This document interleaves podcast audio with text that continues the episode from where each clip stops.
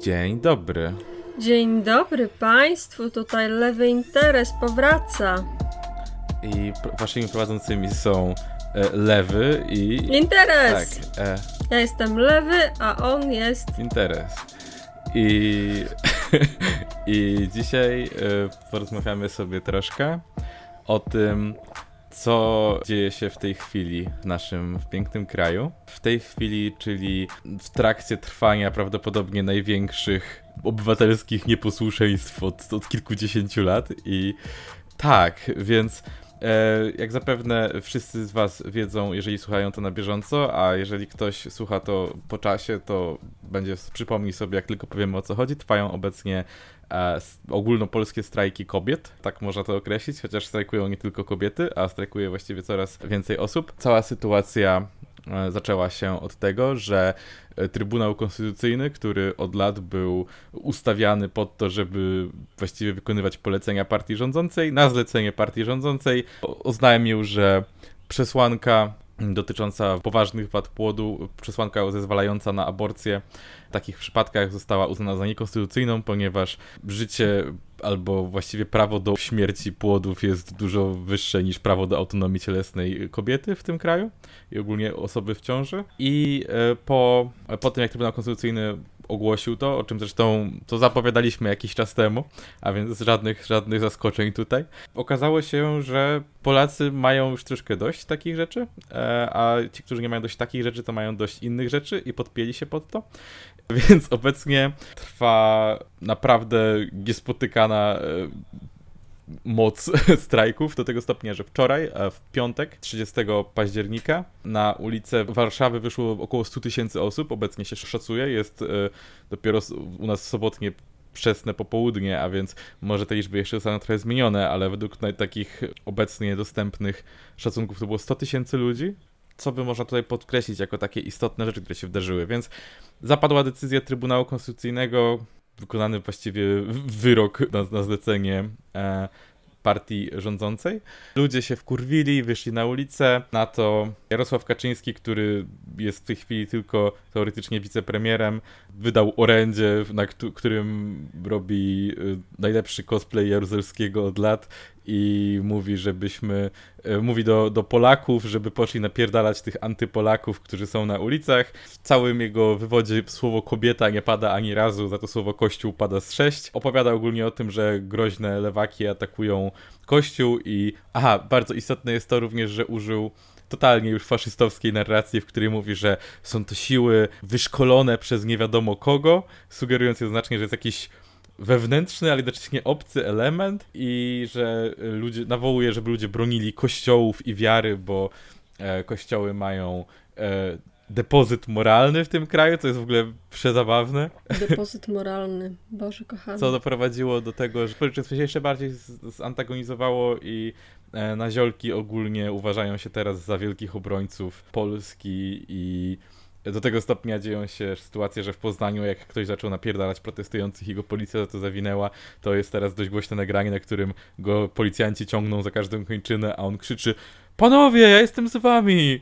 Po której stronie jesteście? Jestem z Mm. wami, bo założył, że ta, to orędzie y, było jednoznacznym rozkazem do napierdalania wszystkich, którzy protestują. Mm. E, I tak, i mamy dla was taką teraz perspektywę z dwóch różnych miast tak naprawdę, bo e, mamy okazję uczestniczyć w tych marszach i strajkach w dwóch różnych miejscach w Polsce, które chyba trochę mocno różnią się takim ogólnym mm, smakiem, można powiedzieć. Mam wrażenie, że Tak. ja, ja będąc w Poznaniu mm, mam tutaj trochę bardziej wersję light tego wszystkiego, dlatego że Poznań jest ogólnie ekstremalnie liberalny jak na polskie miasto, mam wrażenie. Znaczy mam wrażenie, że twoja, twoja wersja po prostu ma jakiś smak. Twoja wersja jest y, pysznym tajskim daniem, a moja jest majonezem z Biedry. Ym, więc myślę, że taki jest zasadniczo, taka jest różnica w smaku między naszymi miastami, bo ja mieszkam we Wrocławiu i byłam na protestach we Wrocławiu i muszę powiedzieć, że moje wrażenia są inne od tych, które miał Krzyś z tych poznańskich protestów, bo wiadomo, że Poznań to jest miasto rikczu. Mamy dwa bastiony rikczów w kraju i to jest Poznań i może Warszawa. No też w Warszawie też się, też się niestety roi od naziolstwa, nie? Tak, no po prostu Warszawa jest bastionem wszystkiego, więc też naziolstwa, ale też rikczu, jak trzeba. Tak, ja, ja ogólnie uczestniczyłem e, w marszach w Poznaniu. Miałem ogólnie takie bardzo, właśnie jak już mówiłem, lightowe doświadczenie, to znaczy nie zdarzyła mi się, zdarzyła mi się jedna agresywna konfrontacja i e, szczerze mówiąc e, sam stanowiłem pewnie według e, zewnętrznego obserwatora stronę agresywną, ale zaraz opowiem dlaczego i jak. Wyglądało to mniej więcej tak, że ludzie zbierają się na Placu Wolności, głównie w Poznaniu. Tam zresztą zawsze zaczynają się tego typu e, inby.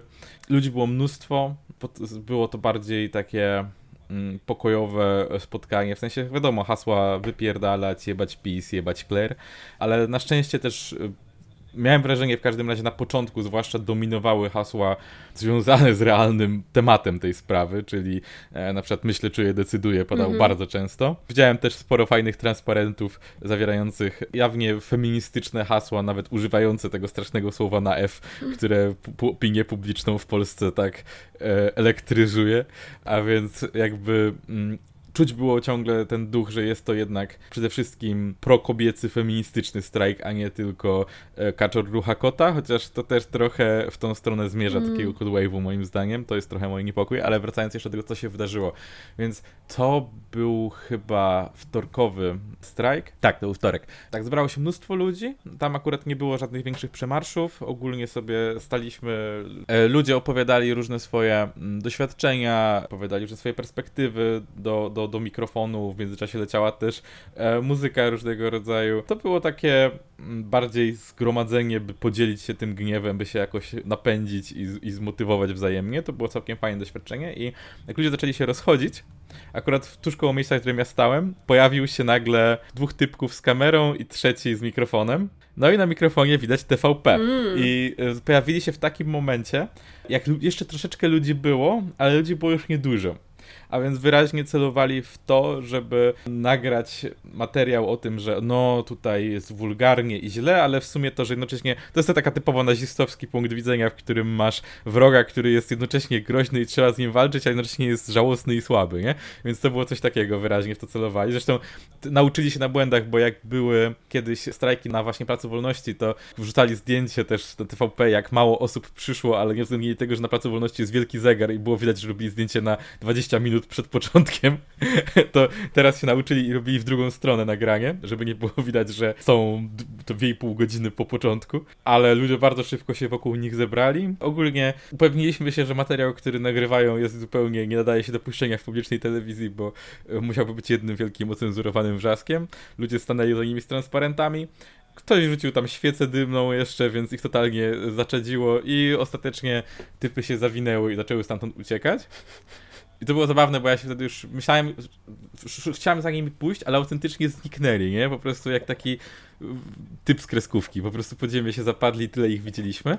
No i jeśli akurat byłem tam też e, z moimi bliskimi i moja siostra w tym momencie też poszła w inną stronę, bo poszła, szła do koleżanki potem i zadzwoniła do mnie po chwili, że zatrzymałam się, by pogłaskać pieska i nagle słyszę tam są te kurwy z TVP i wszyscy pobiegli w jakąś stronę i przepędzili TVP znowu.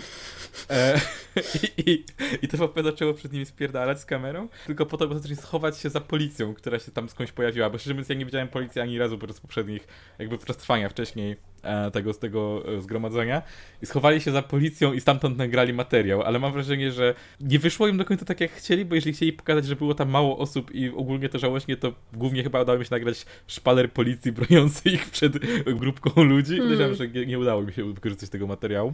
I tak, to był jedno takie bardziej powiedzmy agresywne, bardziej agresywna konfrontacja. Podczas innych y, wieczorów, szczerze mówiąc, nie bardzo cokolwiek. Byłem świadkiem jednej bójki, która miała miejsce między dwójką ludzi, którzy najpierw byli w strajku, a potem się odłączyli jedno, mimo, że strajkowali, poszli mazać mazakiem, po czymś jebać PiS, jednocześnie mówiąc bardzo brzydkie rzeczy o kobietach strajkujących, więc takie myśl bezideowa, po czym jeden powiedział drugiemu, że ten go sprzedał na psach i zaczęli się bić, ale to też trwało chwilę i ogólnie nic, nic ciekawego się nie wydarzyło. Wiem, że ominął mnie niestety ten jeden raz, kiedy mm, było, była wyprawa na Ostrów Tumski, gdzie doszło do jakichś większych ekscesów. Tam mnie akurat niestety nie było. Sam ogólnie muszę tutaj dodać swój punkt widzenia, że uważam, że jednym z istotnych problemów, które powinniśmy adresować w tym wszystkim, e, jest wszechobecność kleru w Polsce i sam uważam, że te, te strajki powinny być przede wszystkim e, zajmować się prawami kobiet, ale powinniśmy też adresować, że istotnym elementem, który nam te, który jest odpowiedzialny za erozję tych praw jest konserwatyzm i napędzający go wszechobecność wszędobylstwo kleru. Sam więc z tego powodu miałem ze sobą swoją tablicę, e, o której zachęcam e, serdecznie do defenestracji kleru na czeską modłę. Co jeszcze mogę opowiedzieć o Poznaniu? No, w sumie to nie za dużo tak naprawdę. Jak było u ciebie? No więc ja byłam na trzech protestach w sumie. Byłam na dwóch normalnych, ty, chyba też we wtorek i kiedyś tam, nie pamiętam już kiedy. To, izolacja nie działa dobrze na mój zegar biologiczny. I byłam też na młodzieżowym w, we Wrocławiu. Ile to było? Dwa dni temu, trzy dni temu. I ciekawe dla mnie było to, że kiedy był ten duży protest, ten duży oficjalny strajk kobiet, cieszę się, że to są tak spontaniczne protesty, Cieszy mnie to, że one są faktycznie spontaniczne, bo jakby teraz słyszę bardzo dużo o tym, że to jest że w ogóle pójście na te protesty to jest nieposłuszeństwo obywatelskie, bo protesty są nielegalne. One są legalne, bo istnieje coś takiego jak e, spontaniczne zgromadzenie. I to jest napisane normalnie w prawie, że możesz się spontanicznie zgromadzić bez rejestracji, jeśli to jest sprawa powiedzmy bieżąca, która nie znosi zwłoki tak jak ta. Tylko, że warunek jest taki, że musi naprawdę być spontaniczne, nie może mieć organizatora. Więc to, że na przykład jak idzie marsz i tłum sam decyduje, gdzie idzie, i sam tłum decyduje, co skanduje, to to jakby prawnie działa na naszą korzyść. Że to, to, może być obroną czyjąś później w razie, gdyby chcieli zakazać albo karać osoby, które były na tych protestach. One są chronione prawnie przez to, że są spontaniczne. Więc y, jakby widziałam takie gdzieś oskarżenia, że bo my jesteśmy tacy niezorganizowani, bo ludzie nie wiedzą, gdzie mają iść. To dobrze, powinno tak być. To działa na naszą korzyść. Ale z drugiej strony ciekawie było zobaczyć, bo ja, przez to, że te, te protesty były spontaniczne, to we wtorek o 17 we Wrocławiu się tworzyły różne grupki. Ja się dołączyłam do jakiejś grupki, która wyglądała na dużą, bo miała z 5-6 tysięcy ludzi i poszliśmy wokół starówki, bo z jakiegoś powodu te y, marsze unikały samego rynku. Nie wiem w sumie dlaczego. Nie wiem, czy mieli jakiś zakaz, czy po prostu nie chcieli się tam zapuszczać, ale unikały samego rynku.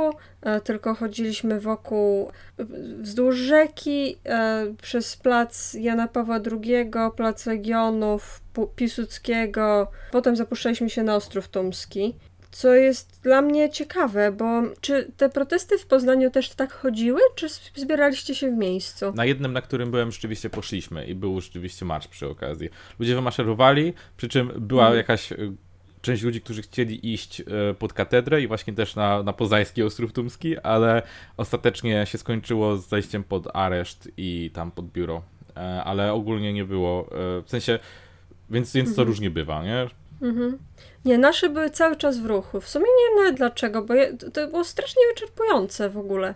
Ja byłam na jednym takim marszu i e, przez 5 godzin maszerowaliśmy bez przerwy. To jest już, wiesz, no poważna... Pielgrzymka. Poważna wyprawa. Pielgrzymka. Wtedy, kiedy byłam, a propos tego, że się dołączyłam do, do jednej z grupek, obeszliśmy całe, to, to, nie wiem, ta trasa, jak ktoś nie mieszka we Wrocławiu, ta trasa ma może z 7 kilometrów, 8, to nie jest wcale krótki marsz, nie? I potem, się spo, potem wychodzimy z Ostrowa Tomskiego na Plac Dominikański i patrzymy, a naprzeciwko nam idzie drugi marsz, który ma 10 tysięcy ludzi. O, ojej, jesteśmy jednym z wielu marszy, okej. Okay. I był taki śmieszny moment, że zdaliśmy sobie sprawę, że, że musimy coś teraz wykombinować, nie wiemy, gdzie mamy iść. I ja się dołączyłam do tego większego marszu, i jeszcze raz poszłam tą samą trasą, tylko że jakby w przeciwnym kierunku. I było ciekawe, że za pierwszym razem, jak byliśmy pod, na Ostrowie Domskim pod katedrą, tą mniejszą grupką, było wcześniej trochę, bo z godzinę wcześniej, to sta, stali tam ONR-owcy, stała tam, tam straż i stało tam paru policjantów. i po prostu byśmy ich minęli. Nie było żadnej spiny, po prostu żeśmy, oni tam coś do nas pokrzyczeli, myśmy im odkrzyknęli, chodźcie z nami. I, i tyle, nikt się przy nich nie zatrzymywał, nikt w ogóle nie, nie było sprawy żadnej. A potem, jak byłam drugi raz y, z, z tą większą grupą, to już policja się okampiła, był tam cały szpaler policjantów wokół tych ONR-owców. Stanęli w ogóle w przejściu bardzo takim wąskim, bo to na Ostrowie jest zabytkowe miejsce, są wąskie uliczki. Stanęli w ogóle w przejściu, co sprawiło, że ludzie się musieli strasznie tłoczyć pod tą katedrą i puszczali z tych elradów, że proszę zakrywać nos, nos i usta, zagłuszali nas, e, stali, wiesz, tak mega napięci, była taka napinkowa atmosfera i wtedy my się też napięliśmy. Nie był taki. Y, taka eskalacja jakby, trochę, tak, nie? Totalnie zeskalowali sprawę. Jakby, jakby nie zrobili tych wszystkich rzeczy, to w ogóle nie byłoby żadnego starcia między nami a, a NR-owcami. Znaczy nie było fizycznego starcia, ale był ten, było takie z 25 minut, że staliśmy się na ciebie darliśmy. Więc to było ciekawe widzieć, że jakby rozumiem czemu tam byli, nie chcieli, żebyśmy im zapierdolili ty, tym ONR-owcom, co jakby, no rozumiem to z ich perspektywy, ale jakby zrobili o wiele mniej, to zrobiliby o wiele lepiej. Mm. A, a z drugiej strony były takie momenty w tym samym marszu, w którym totalnie by się przydali. I totalnie by, nie wiem, do pilnowania porządku po prostu i bezpieczeństwa, gdzie ich nie było, bo zwoleli się zajmować pierdołami. No, ale ogólnie moje wrażenia są takie, że strasznie miałam taki moment, nie wiem, czy ty też miałeś takie momenty, żyjemy w społeczeństwie, a ja miałam taki jeden moment, żyjemy w społeczeństwie, jak szliśmy ulicą Piłsudskiego i z jednej strony był, był korek kierowców, którzy blokowali i wszyscy trąbili i stało tam takie Lambo albo jakieś inne luksusowe auto.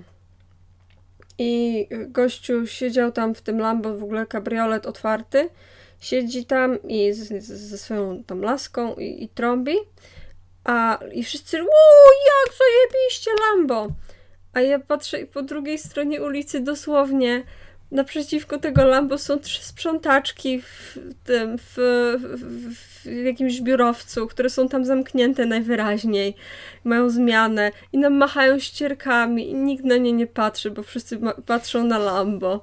Było mi tak smutno. Mm. E, no, także było... Hmm. Miałam, miałam trochę mieszane uczucia, też przez te wszystkie dziwne hasła, Ziobro ale i takie tam. I don't mm. know about this one, chief. To jest strasznie wkurwiające pod tym względem, jak sobie popatrzysz, że ile robią tak naprawdę w dużej mierze LGBT no. dzieciaki dla tego wszystkiego, jak się udzielają i zwłaszcza kiedy tak naprawdę dla wielu z nich to po części nie jest ich sprawa, w sensie mm. można by powiedzieć, że y, godzi to mniej w nich niż na przykład w cishety ogólnie, ale mimo to dzielnie walczą i narażają się jeszcze nieraz bardziej, bo sami na przykład lepiej wiedzą, jak łatwo wygarnąć w pierdol na mieście za, za tego typu aktywizm, a więc z pełną świadomością idą i ryzykują, a potem ludzie im się odwdzięczają taką rezydualną homofobią po mm. prostu. No, ale też było bardzo dużo takich haseł, właśnie wąs z kurwami, takie, ech, dude, nie, come on. No, to jest, to jest troszkę właśnie coś, co, co mnie zwłaszcza za drugim razem już, jak, był ten właśnie maszerujący marsz, e, a nie tylko stojący na, na placu. Trochę mnie to niepokoi, jakby miałem takie wielkie poczucie bezwładności w tym wszystkim i takie poczucie, że właśnie, no dla mnie takim charakterystyczną rzeczą były, że te właśnie typki, które też e, protestują, też jebać PiS, a potem o, jakaś suka z faszystowskim piorunem na mordzie do mnie podeszła i coś tam chciała. I jest takie okej, okay. w ogóle faszystowski piorun XD, ale jakby idziesz na strajk kobiet nienawidząc kobiet, trochę trochę cringe'owe gościu. Mm. Nie wiem, właśnie Wiem, że czasami trochę niesmak wywołują te takie prześciganie się w różnych bardziej memicznych transparentach i dla mnie to jest takie trochę, to jest kwestia, element czasu, jakby jesteśmy trochę już przyzwyczajeni do komunikowania się w sposób, który często opiera się o jakąś memiczność, o nawiązania, o jakąś grę słów. To jest trochę już normalne mm. i jakby nic dziwnego, że to, że, że to replikujemy, reprodukujemy w naszych strajkach, jeżeli widzimy to na zachodzie na przykład i staje się to takie trochę to jest takie przeniesienie trochę języka internetu na ulicę i to jest dla mnie, nie jest dla mnie złe per se. Problem jest taki, że właśnie dla niektórych to jest takie, Mam wrażenie, że ludzie niektórzy chcą uprawiać copywriting na ulicy. no, to idzie w takie trochę reklamowanie swojej fajności zamiast realnego Mm. dążenia do czegokolwiek. Takie bardziej in-joke'i dla innych intelektualistów niż faktyczne hasła, które chcesz, żeby ludzie podchwycili. Mm. Na przykład, Jezu, wczoraj widziałam, ktoś mi pokazał e, hasło podmiot nie zgadza się z orzeczeniem. Takie, w sensie, no roz, fajny żart, ale jakby e, w sensie, co mam to krzyczeć?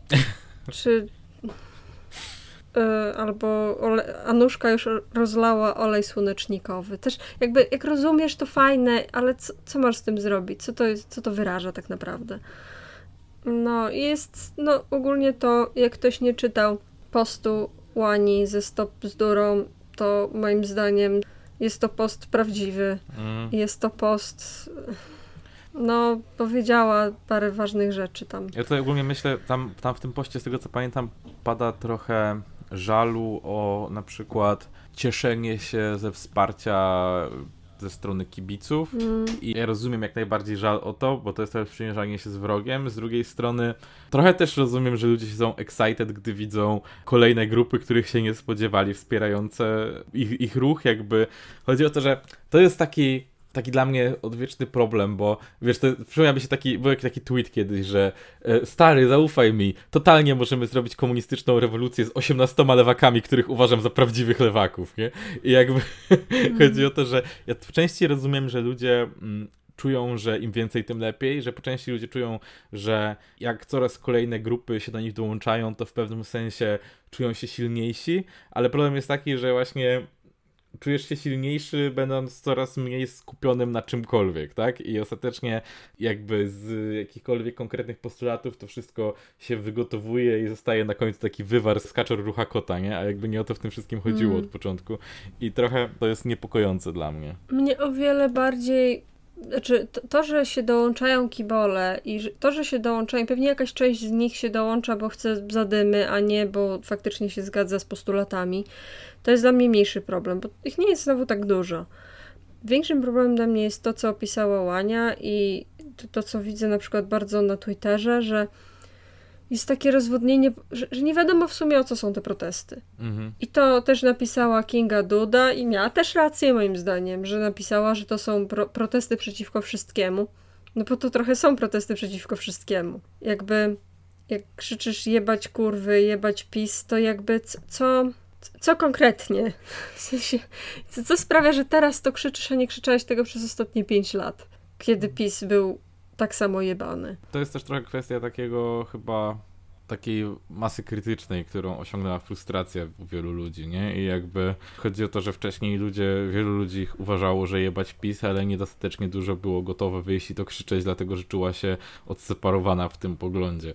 A teraz w jakiś sposób ludzie poczuli się pewni, gdy pojawiło się więcej osób. Jakby ja trochę nie lubię tego argumentu, że y, czemu nie protestowałeś wtedy, a protestujesz teraz, bo to jest niestety często wiąże, y, wiąże ręce i knebluje usta ludziom, którzy z różnych powodów nie robili tego wcześniej, albo robili to wcześniej, ale nie mieli siły przebicia, a dopiero teraz mają. Ale tak, to jest trochę przejebane, że tak naprawdę lądujemy z taką.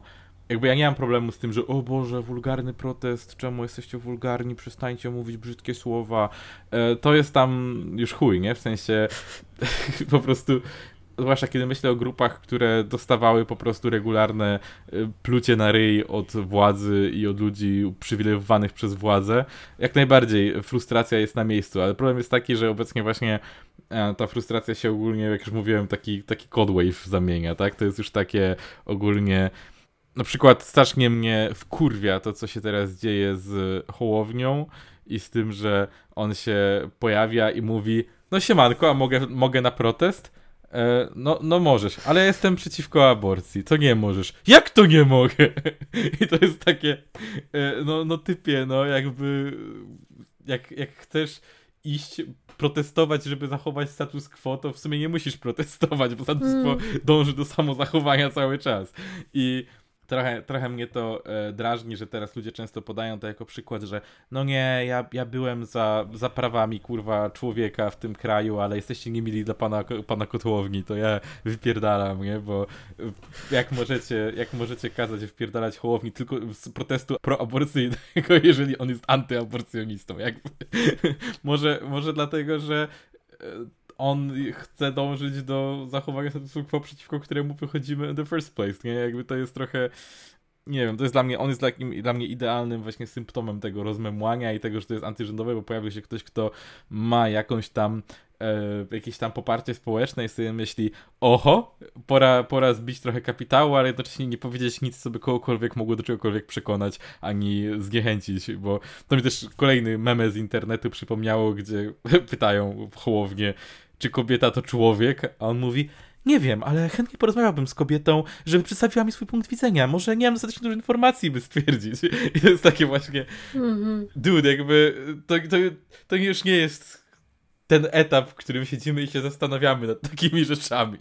Mm, nie, albo nie wiem, dzisiaj rano widziałam, że to jest, że Kidawa Błońska napisała, że o, to są protesty za wolnością i czymś tam jeszcze ze sraniem. Wolnością, że to są protesty za wolnością i godnością. I ludzie, o jak super, jak fajnie, ale część ludzi pisze, ale no nie, to nie są protesty za wolnością i godnością, tylko to są konkretnie protesty za prawem do aborcji. I to, że jakby rzesza liberalnych, centrowych polityków sobie próbuje nie tak naprawdę to, tak naprawdę to protestujecie, protestujecie przeciwko naszym przeciwnikom, i, i, wszystkim, e, i wszystkiemu, co robią, mimo że wcale nie protestowaliście przez ostatnie 4-5 lat, kiedy robili dokładnie to samo. I, I, to mnie ciekawi w sumie, co się stanie z, nawet nie z tym ruchem, bo ja wiem, że on zostanie przeżarty przez liberalizm, ale zastanawiam mnie, co ci ludzie zrobią. Ci, którzy teraz chodzą na ulicę. Czy choćby się zastanawiam, czy oni będą, na kogo oni będą głosować. Bo myślę, że duża część z tych ludzi, którzy teraz wychodzą, to nie są takie totalne grille, które nie głosują, tylko coś będą chcieli zagłosować na kogoś. Ciekawa jestem, na kogo będą głosować. Bo jakby mam wrażenie, że dużo, szczególnie młodych, ma, ma takie wrażenie, ma takie nastawienie, że nie będą nigdy głosować na nikogo, na nikogo nie będą głosować. W sensie, jakby absencjonizm wyborczy to jeszcze szanuję, ale takie podejście, że no nie wiem jeszcze na kogo, bo nikogo nie lubię, więc na Hołownię. Mm. Albo no nikogo nie, bo ja zagłosuję na Kukiza, bo ma fajną kurtkę. Albo na e, JKM, ponieważ e, ma super pojazdy i orze. Mam wrażenie, że takie, takie, taki nihilizm wyborczy, że nikt nie jest dobry i nikt nie jest godzien mojego głosu.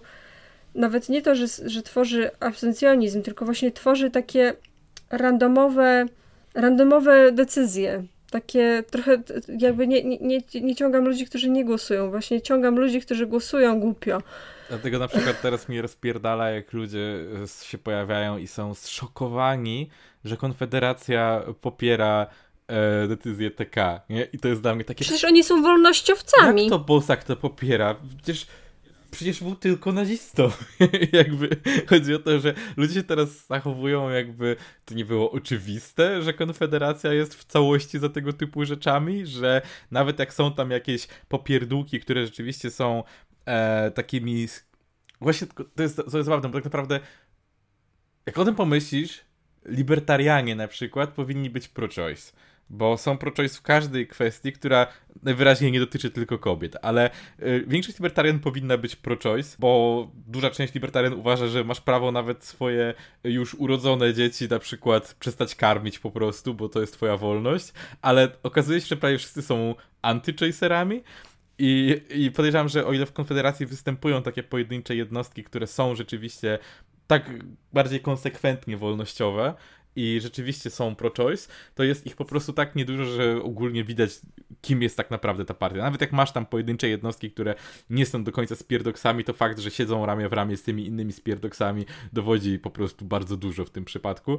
I, i naprawdę głosowanie na konfę, głosowanie na kandydatów z konfy, a potem płakanie, ale jak to oni nie są, yy, jak to oni są zamordystycznymi faszorami, jest po prostu idiotyzmem. To jest, to jest dla mnie jeszcze głupsze niż chyba ludzie, którzy popierali i wiedzieli, do kogo głosują i dalej ich popierają, bo to jest już takie mm. ups, przypadkowo poparłem faszystę, ojoj, haha, do zobaczenia za 4 lata na wyborach. No, to jest, to, to jest takie no. I'm such a Scorpio. Nie, to nie jest Scorpio behavior, to jest y, Gemini behavior.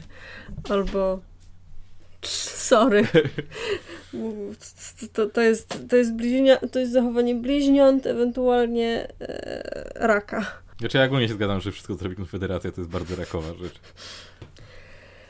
E, no. I jakby mam cały czas mieszane uczucia wobec w ogóle całego tego ruchu, bo mój hot take na temat całego, na temat wszystkiego jest taki, że aborcja jest bardziej problemem klasowym niż płciowym w Polsce, bo kto jest w stanie sobie pozwolić na aborcję, ten jest w stanie sobie pozwolić na aborcję. Taka jest prawda. Mm. I, I to, że ten jakby nie, nie można nie można tego spłaszczać po prostu do, do, do sprawy, że to, jest, że to jest sprawa kobiet. Jak, po pierwsze dlatego, że nie tylko kobiety mogą zajść w ciąży, ale po drugie dlatego, że no nie wszystkie kobiety mają ten problem, nie? nie wszystkie, dla nie wszystkich kobiet to jest faktyczne, jakby zmieniające życia tragedia. To, że na przykład widzę, był strajk kobiet i patrzyłam na te firmy, które dają możliwość tak zwanego strajkowania, bo nie wiem, jaki to jest strajk, jak firma ci daje możliwość strajkowania bez żadnych konsekwencji, to jakby to nie jest strajk, to jest po prostu protest, w którym bierze udział cała twoja firma. I, i, i pojęcie w ogóle strajku, używanie tutaj pojęcia strajku jest strasznie szkodliwe, nie tylko dla tej sprawy, bo to strasznie liberalizuje, ale też moim zdaniem dla całego ruchu związkowego. Bo jak e, strajkiem nazywasz coś, co jest.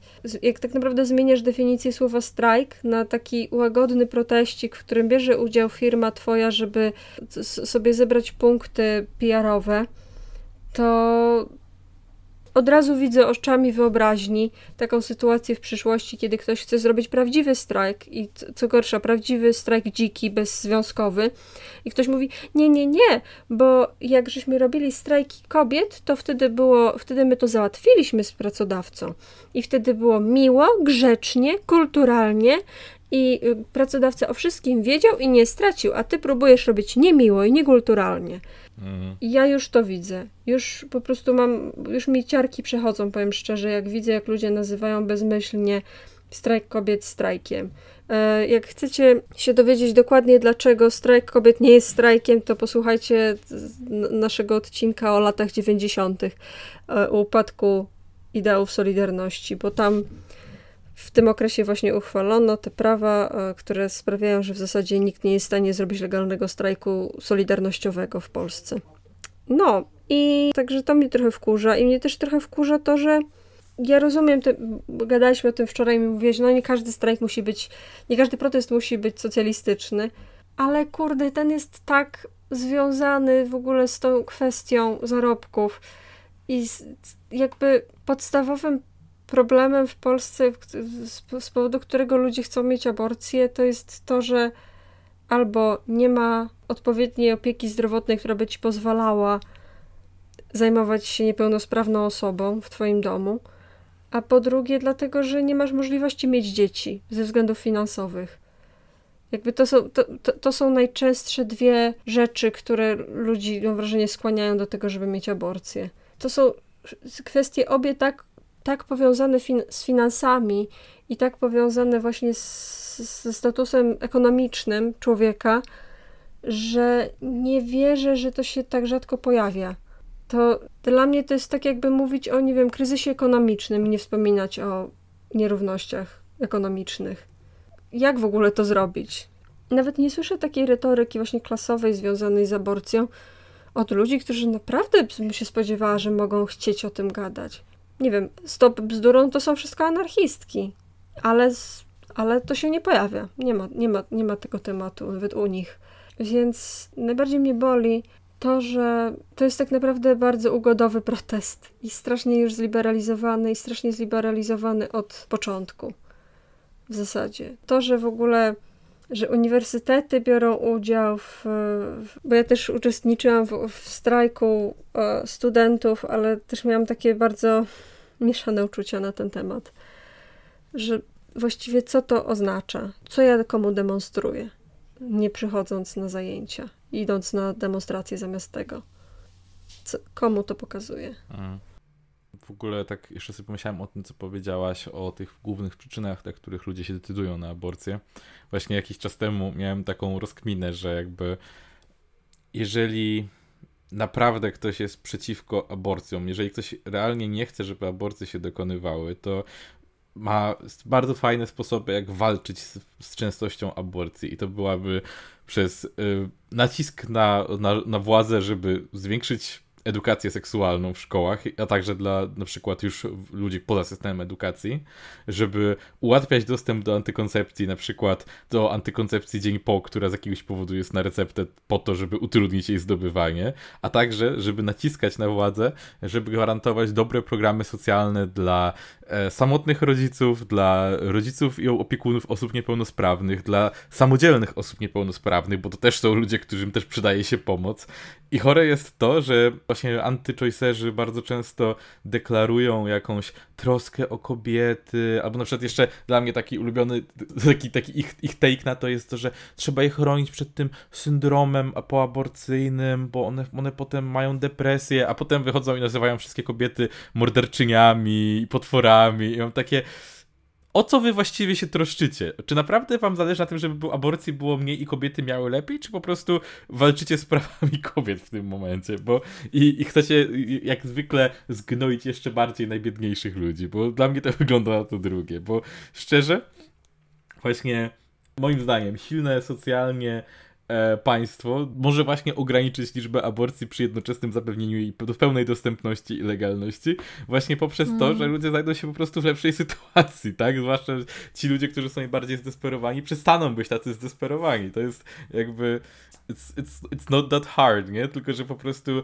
wtedy jak takie rozwiązanie usłyszy taki typowy e, anty-choicer, to powie, powie Jezu komunizm, i stwierdzi, to ja jednak wolę po prostu karać kobiety więzieniem, nie? I to jest jego rozwiązanie problemu, bo jest za wolnością tak bardzo, że chce, żeby kobiety trafiały do więzienia za, za hmm. wykorzystanie swojego prawa. A no jeszcze jest oczywiście klasyk, no to po prostu umrze, y, autorstwa Krzysztofa Bosaka. Hmm. No, to, to, bardzo mi się podoba ten cytat, bo on jakby ci pokazuje dokładnie, że on, jego nie obchodzą organizmy, które nazywa dziećmi nie, go nie obchodzi, czy one przeżyją, czy one będą szczęśliwe, czy one będą e, dla kogoś e, jakby te, źródłem traumy, jeśli się urodzą.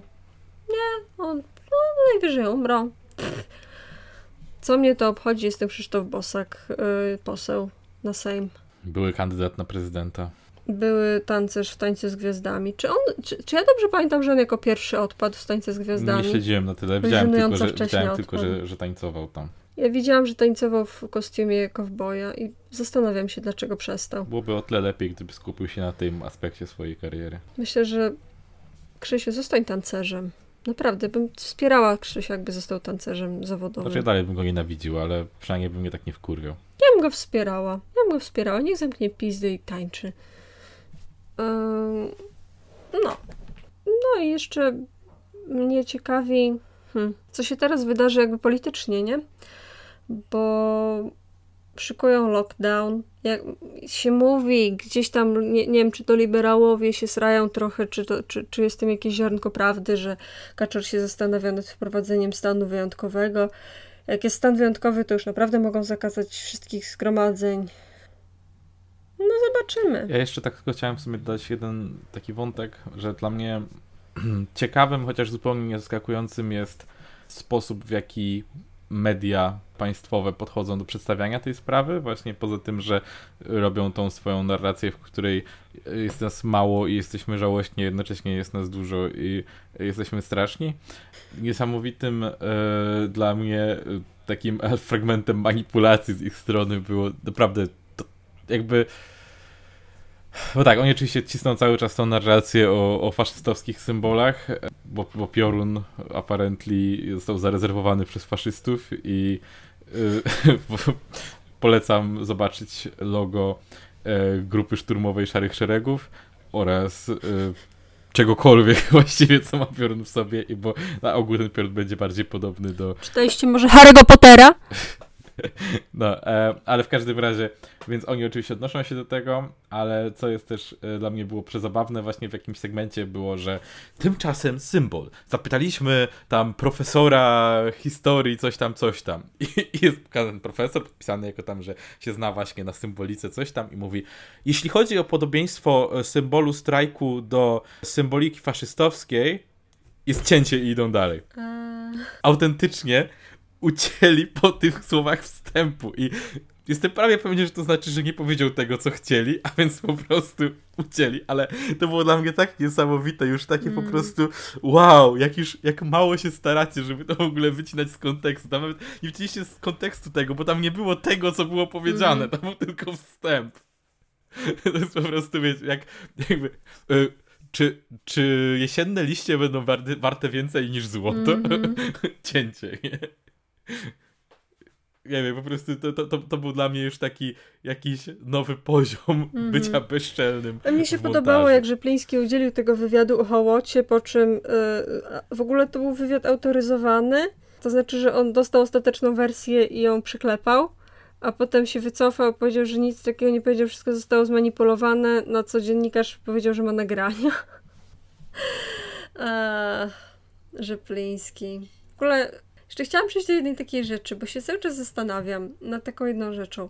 Ludzie, którzy uważają, że PO jest równie złe jak PiS, czemu tak uważacie? W sensie, mhm. ja rozumiem, że PO robiło dużo różnych złych rzeczy, ale czytałam naprawdę do tego odcinka, który robiliśmy o polityce polskiej, polityce trzeciej RP, czytałam naprawdę dużo o różnych rzeczach, które robiło PO, jakby o skali skandali PO i to jest nic w porównaniu z tym, co się teraz odpierdziela. W sensie, tak, ja nie będę bronić lipków ze wszystkich rzeczy, ale no, daj, dajcie spokój, są lipki i są faszyści. To, to nie jest to samo. Mhm. To nie jest ten sam poziom. To nie jest tak, że wybierasz między. To, to nawet nie jest. Mam wrażenie, że ludzie teraz przenoszą trochę retorykę ze Stanów Zjednoczonych, że to jest jak demokraci i republikanie. Nie, to nie jest nawet tak. PiS nie jest dobrym ekwiwalentem, do, do, dobrą, powiedzmy, równoważnością do, do, do republikanów, ani PO nie jest dobrą równoważnością do demokratów. To nie jest to, nie jest to samo i to nie jest, one nie są tak mhm. podobne. Nie jest tak, że, że możesz że kompletnie znaleźć na każdą rzecz, którą robi PiS, znaleźć coś podobnego, co robiło PO. Nie. To, co robiło PO, robiło rzeczywiście źle, ale robiło na mniejszą skalę. Jedyna taka rzecz na skalę tego, co robi PiS, która mi przychodzi do głowy, to jest OFE. Co było też zrobione niezgodnie z konstytucją i było z, było, było z, z pominięciem e, procedur demokratycznych i tak dalej. To rozumiem, tak. Jeśli ktoś mówi, że OFE go kompletnie zniechęciło do, do PO i teraz nie będą, nie, nie widzą różnicy między PiS i PO, to jestem w stanie to zrozumieć. Ale ludzie jakby zapytaj się tych ludzi, którzy, którzy mówią, że PO i PiS są takie samo, są takie same, zapytaj ich, co wiedzą o OFE i co się dokładnie tam wydarzyło. I mogę ci zagwarantować, że wiele z nich nie wie w ogóle o co chodziło z OFE. Tymczasem wystarczy popatrzeć sobie na skalę fanatyzmu obecnej władzy i na ich totalną gotowość do czysto faszystowskiej narracji przeciwko każdej grupie, którą w jakiś sposób pogardzają, a których jest mnóstwo. Jakby PO było takie, było takie bezsilne trochę i tak dalej, ale było przy okazji dążyło do jakiegoś takiego bycia po prostu grzecznym i pozbawionym jaj wobec kogokolwiek, ale w pewnym sensie na pewno jest to lepsze niż posiadanie tych jaj po to, by napierdalać nimi po twarzy wszystkich, których nienawidzisz, nie? No, znaczy jakby nie chcę, żeby tutaj wyszło na to, że bronię, bro, bronię PO, bo jakby też nie jestem za tym, ale zastanawiam się, czy jak przyjdzie co do czego, to nie będzie czasem tak, że ci, że, że ci wszyscy ludzie, którzy teraz są wkurwieni na PiS z tego konkretnie powodu, ale na przykład nie mieli problemu z innymi, jak nie wiem, na przykład z 500 plus i tak dalej, czy ci ludzie nie powiedzą, no dobra, dokazali aborcji, ale w sumie mnie to i tak nie, nie dotyczy z różnych powodów, i mieli te inne rzeczy polityczne, które mi się podobały, no to w sumie na nich zagłosuję jeszcze raz. Bo PO jest gorszy, albo ma gorszy PR jeszcze od, od PiSu dla nich. dosłownie, dosłownie trochę nie wiem, na czym się opiera aż tak zła opinia PO.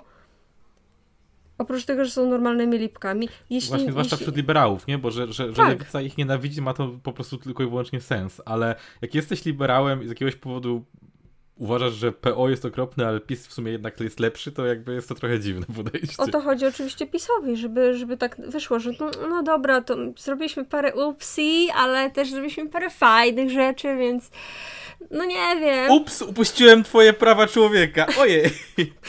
Potłukło się. No trudno je. A jeszcze, jeszcze co sądzisz o policji, Krzysiu? Zanim się rozstaniemy. Musisz mi powiedzieć, co sądzisz, czy policjanci są dobrzy, czy policjanci są źli? Jest wiele rzeczy, z którymi nie zgadzam się z Ryszardem Peją, ale, ale stosunek do policji uważam, jego jest, jego stosunek do policji i do e, praw e, autonomii cielesnej kobiet, to są rzeczy, z którymi się podpisuje ogólnie. W sensie jego współczesny stosunek, nie wiem jaki był kiedyś, ale współczesny, pod współczesnym się podpisuje. Tak. Mm. Tak, jebać policję. Jebać policję, ale poważnie się zaczęłam zastanawiać, jakby w takim, powiedzmy, że jebać policję, y, obalić policję, anarchizm i tak dalej, anarchizm, y, marksizm i tak dalej, to jakby w czasie takich protestów e ewentualnie, moim zdaniem choćby to, że te protesty są tak spontaniczne jest fajne, ale też oznacza, że nie mamy żadnej wewnętrznej struktury protestujących, która by była w stanie normalnie bronić porządku. Takiego porządku w sensie nie depczcie po sobie, albo nie krzyczcie wąskurwami, albo coś takiego. Nie chodzi o, o, o, kontrolowanie tłumu i mówienie mu szczegółowo, gdzie mają iść, co mają robić, tylko że po prostu potrzebujesz jakiejś zewnętrznej siły, która w, w pewnym momencie powie dajcie spokój, nie linczujcie tego kolesia. I co, nie wierzysz w powstawanie oddolnych takich struktur w tego typu grupach? No, niespecjalnie, bo widzę jakby mm. ja mam trochę takie trochę zjebane poczucie tego, kto ma jakąś odpowiedzialność. Jak widzę, jak narodowcy napieprzają protestujących, to moją pierwszą myślą nie jest, gdzie jest policja, tylko gdzie jest Antifa. Gdyby takie oddolne struktury działały, to już by się wytworzyły, moim zdaniem, po tylu protestach a nadal w Warszawie mam wrażenie, antifowcy są bardzo otoczeni przez narodowców, jest ich za mało. Jest ich za mało i są za bardzo rozproszeni, żeby móc. Nie, mają po prostu takiej infrastruktury, jak, jaką ma policja, żeby faktycznie odeprzeć atak. Albo wręcz zaatakować. No to potrzebujemy więcej Antify po prostu. Potrzebujemy więcej Antify, ale Antifa też potrzebuje jakiejś struktury, nie? Bez, nie, bez, nie bez kozery wojska chodzą w formacjach. Nie dlatego, że chcą koniecznie obedrzeć swoich żołnierzy z tożsamości, tylko też dlatego, że chodzenie w formacji jest taktycznie korzystne. Czyli co, uważasz, że powinny powstać ugrupowania antifowe? Bo w sumie, wiesz, antifa jako taka to, to nie jest ugrupowanie. No to nie jest ugrupowanie. ale teraz porównujesz do wojska. No teraz porównuję do wojska, bo chodzi o to, żeby wygrać, nie?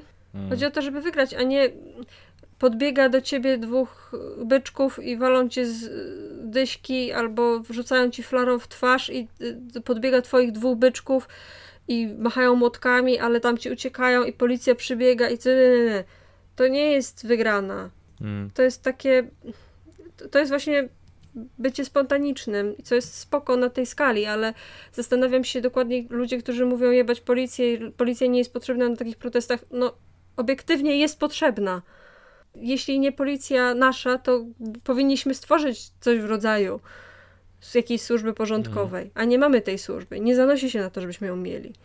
Więc no policja, nie, nie, nie wiem jaka jest alternatywa w, w, tym, w tej rzeczywistości, którą mamy wobec policji. Wiesz, pytanie właśnie, czy gdyby, gdyby policji tam nie było, to czy nie byłoby silniejszego impulsu do wytworzenia się takich struktur, nie? Pewnie tak, ale też no, jest konkretna liczba ludzi, którzy są w stanie się napierdalać motkami.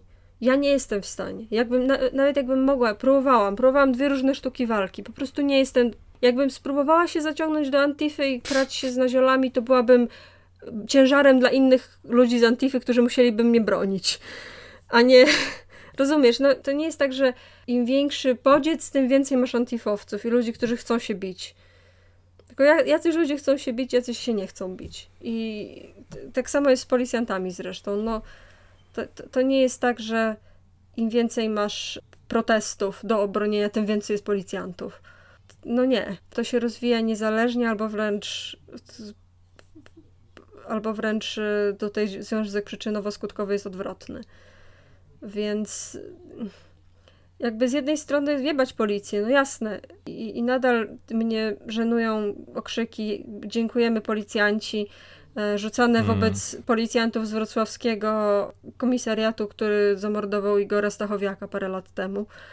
E, jakby, no fajnie, jakby muszę im oddać, muszę oddać Cezarowi, co należy do Cezara, że na tych protestach nie eskalowali bez sensu, oprócz tego, co już mówiłam, co jakby też trochę nie jest ich winą, że, że dochodzi do takiej spontanicznej eskalacji na widok policji. No nie, torowali nam drogę, nie wdawali się w żadne pyskówki, my też się nie wdawaliśmy. Nie było, nie było napinki generalnie. O, o, oprócz tego, że zagrozi... Też uważam, że w tej sytuacji, w której ktoś im kazał rozwiązać, zdelegalizować nasz pierwszy marsz, i grozili tam użyciem siły, ale naprawdę to było tak zrobione, że już mogli nas napierdalać, ale nas nie napierdalali. Więc nie mówię, że im dziękować za to, że łaskawie nas nie napierdalali, tylko że choćby z względów taktycznych, moim zdaniem, jest, ma sens tutaj patrzeć na, na rzeczy z ich perspektywy i patrzeć na to ich oczami, bo to jest jednak siła ludzi z pałami w ręku i fajnie jest mieć po, ich po swojej stronie. Mhm. Cześć, tu Amelia z przyszłości. Chciałam tylko podkreślić tutaj jedną rzecz, bo nie chcę być opacznie zrozumiana, że absolutnie nie bronię tego, jak się zachowywała policja w, w Warszawie jeszcze parę miesięcy temu podczas starć o Margot i teraz też aresztowania e, ludzi w zeszłym tygodniu, e, które były bezprawne. Wiem o tym, nie o tym mówię. Mówię o sytuacji, w której jakby nie ma tak zaognionej sytuacji. E, mówię o takiej sytuacji jak we Wrocławiu, gdzie policja była naprawdę powiedzmy opanowana, nie zaogniała konfliktu. Jeśli się opowiadała po jakiejś stronie, to raczej po prostu po, po stronie tej grupy, która była w danym momencie mniej liczna, czyli zazwyczaj narodowców. Co rozumiem, ma to sens. Mówię o takiej sytuacji. Nawet widziałam policjantów, którzy się do nas uśmiechali z samochodów, stojąc w radiowozach. I nie mówię, że o jak super, policja, taka nasi najlepsi przyjaciele, tylko po prostu to są takie małe promyczki okazji, które powinniśmy łapać i taktycznie wykorzystywać. I fajnie jest, żeby przynajmniej oni prywatnie, niezależnie od tego, co robią, myśleli zgodnie z tym, co my myślimy. Mhm bo to może być pierwszy krok. Teraz, teraz powiedzmy myślą zgodnie z nami, ale zachowują się zgodnie z tym, co, co, co dostali w rozkazach, ale niekoniecznie tak zostanie do końca. Powinniśmy dbać o to, żeby policjanci byli prywatnie po naszej stronie, a, a ludzie mówią jebać policję i trochę wrażenie gubią ten wątek. No, fajnie jest mieć ludzi z pałami po twojej stronie, a nie po stronie tych mhm, drugich. Jakby rozumiem, że jakby w pewnym sensie a, jako jako grupa osób protestujących e, trzeba, trzeba w jakimś stopniu docenić to i, i starać się wykorzystać to, że policja nie jest jeszcze jednoznacznie wrogo nastawiona. Tak. Jednocześnie można zachowywać osobiste przeświadczenie o tym, że zawsze i wszędzie policja jebana będzie, ale nie znaczy tak. to, że e, jako grupa musimy dążyć do eskalowania tego konfliktu, co nie? Dokładnie, to, to, to dobrze podsumowałeś to, co chciałam powiedzieć, że bez przesady z krzyczeniem dziękujemy policjanci, ale też jak policja nie eskaluje, to zostawmy mhm. to tak. No i oczywiście, no jebać narodowców. Mhm. I uważajcie na siebie na protestach. Nie, nie narodowcy, protestujący. No, narodowcy możecie spierdalać. Mam nadzieję, że ktoś wam rozwali głowę młotkiem. Narodowcy. Ja nie rozwalę bo ja jestem za słaba, mam za słabe ręce. To co, strefa chłodna? Tak, mamy dzisiaj dwie strefy chłodne. Jedna z dalekiej Boliwii, a druga z dalekiej Nigerii. Którą chcesz najpierw, Krzysiu? Mm. Boliwię poproszę. Boliwię. Mm, obie strefy są trochę już przestarzałe, ale no, mieliśmy tyle y, tematów, które chcieliśmy poruszyć, że myślę, że warto nadgonić. E, przez następne parę odcinków chciałabym nadrabiać te strefy zajebiste, które nam uciekły przez to, że ich nie robiliśmy. To teraz tak, Boliwia. E, w odcinku bodajże 12, tym o Stonewall, e, nakreśliłam, jaki jest kontekst konfliktu o prezydenturę w Boliwii. Krótko mówiąc, Amerykanie zrobili zamach stanu. Co? Jak to? W, w, Am w Ameryce Południowej niemożliwe. No niemożliwe. Pierwszy e, prezydent e, Evo Morales, e, który był pierwszym prezydentem pochodzenia rdzennego, został niezdetronizowany, zdeprezydentyzowany przez prawicową grupkę żo żołnierzy, którzy zarzucili mu sfałszowanie wyborów. Potem się okazało bardzo szybko, że nie było żadnego fałszerstwa i że i, i dowody, które pokazywano społeczności międzynarodowej, że on faktycznie sfałszował te wybory, to była manipulacja statystyczna, że po prostu przesunięto marginesy y, istotności sondaży, tak żeby wyszło, że sondaże exit pole odbiegają bardzo mocno od tego, co wyszło w wyborach faktycznie. Więc to była jedna wielka manipulacja. Wezwano prezydenta Ewa Moralesa do ustąpienia, to było w zeszłym roku. Jego miejsce zajęła tymczasowa prezydent Janine Anies, która natychmiast wprowadziła coś w rodzaju hunty i ta hunta była oskarżana przez społeczność międzynarodową o nadużycia, porwania, zniknięcia, tortury, więzienie bezprawne dla reporterów i opozycjonistów, różne rzeczy. Kiedy żeśmy mówili o tym poprzednio, akurat ogłoszono wybory prezydenckie, bo rozpisano natychmiast nowe wybory. Żanina nie była tylko tymczasowym prezydentem. I te wybory miały miejsce w zeszłym tygodniu, i w Cuglach wygrał e, ten pan z tej samej partii co Evo Morales, Luis Arce, który jest socjalistą i wygrał te wybory i wszyscy się cieszą i teraz już wiemy, że nikt nie zrobi nic złego Boliwii już do końca świata i Ameryka na pewno się od nich odczepi. Koniec wiadomości z Boliwii. Tak naprawdę to nie. Tak naprawdę to teraz się zastanawiają, co zrobić z tymi ludźmi, którzy byli zamieszani w zamach stanu. No nie wiadomo, co jeszcze zrobią, ale wiemy, że Evo Morales wróci, będzie prawdopodobnie członkiem rządu i e, no i fajnie.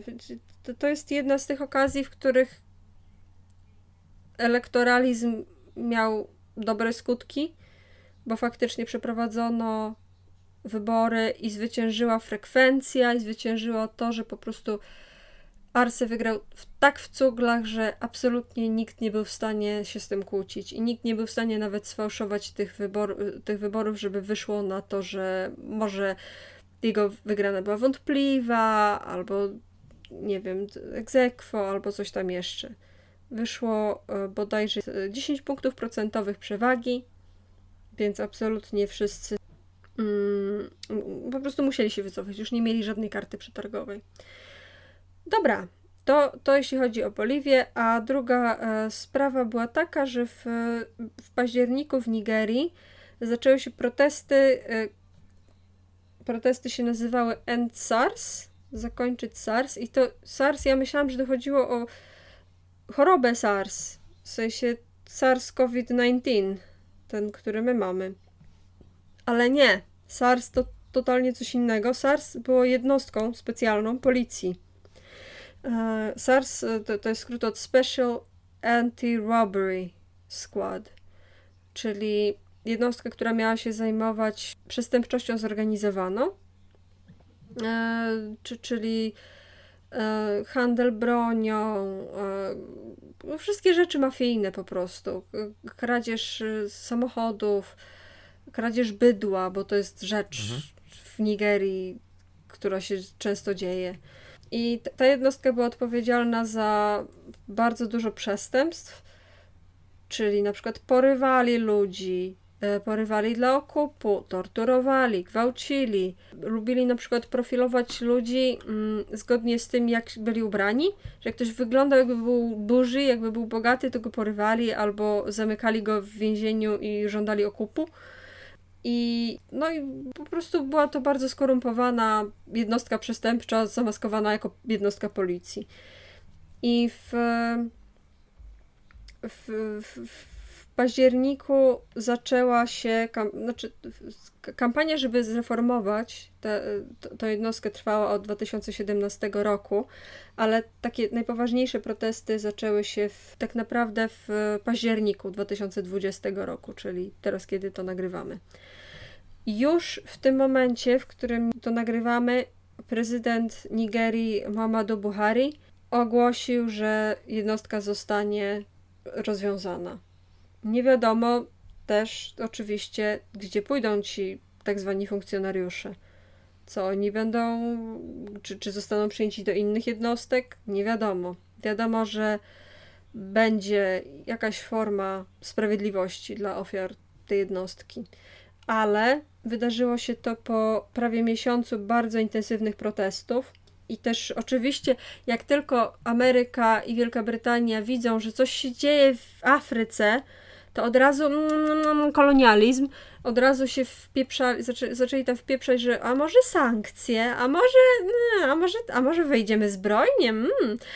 Na szczęście szybko zostało to ukręcone i na szczęście w miarę szybko rząd zareagował na e, jakby na, na, te żądania, ale oczywiście zanim zareagował, to też zdarzyło im się y, strzelać do ludzi gazem i z, z ostrej amunicji i, i, używać generalnie różnych y, form przemocy i też oczywiście zniknęło trochę osób, które protestowały, także no rząd, może kiedyś się zajmiemy Nigerią, jej historią i tym spierdoleniem, które się tam odbywa, ale do tego wrócimy jeszcze kiedyś indziej. A na razie powiedzmy, że kryzys został zażegnany na bardzo krótko.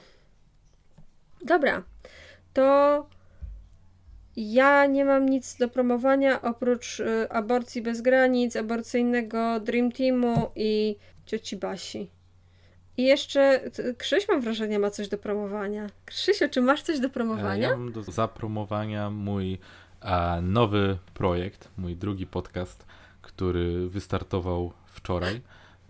Jest to podcast o nazwie Podtekst, na którym, w którym będę e, uczył ludzi o IT Założenie jest takie, że jest to podcast dla ludzi, którzy nie są jeszcze programistami albo innymi osobami technicznymi e, pracującymi nad projektami IT, ale którzy albo się interesują tą tematyką, albo na przykład pracują w takich projektach, ale jako osoby nietechniczne, albo ogólnie w firmach technicznych i chcą się e, bardziej zagłębić w ten temat, więc w takiej bardziej przystępnej formie staram się przedstawiać różne techniczne i takie związane z technicznymi zagadnienia. E, tak więc bardzo zapraszam. Linki do tego znajdziecie w opisie tego podcastu, ale także w, wszędzie indziej, bo mocno tam szerujemy na lewym interesie mój mhm. nowy projekt. Tak, więc bardzo zapraszam. Jeżeli jesteście osobami technicznymi, a, ale chcielibyście na przykład, żeby, nie wiem, wasza, wasza mama w końcu zrozumiała, co robicie w pracy, to też jest na pewno jakaś opcja, więc mm. warto się zapoznać tak czy owak. Mhm. Ja również polecam, bardzo fajny podcast. A jeszcze być może słuchają nas jakieś osoby, które nas słuchają tylko na Spotify'u i nie śledzą nas nigdzie indziej. To e, w zeszłym tygodniu był odcinek, ale tylko YouTube'owy. I był odpowiedzią na film e, kanału Wojna Idei. Jeśli chcecie posłuchać, obejrzeć, to zapraszamy na naszego YouTube'a. Mhm. Okej, okay, to do usłyszenia, kochani. Pa, pa! pa.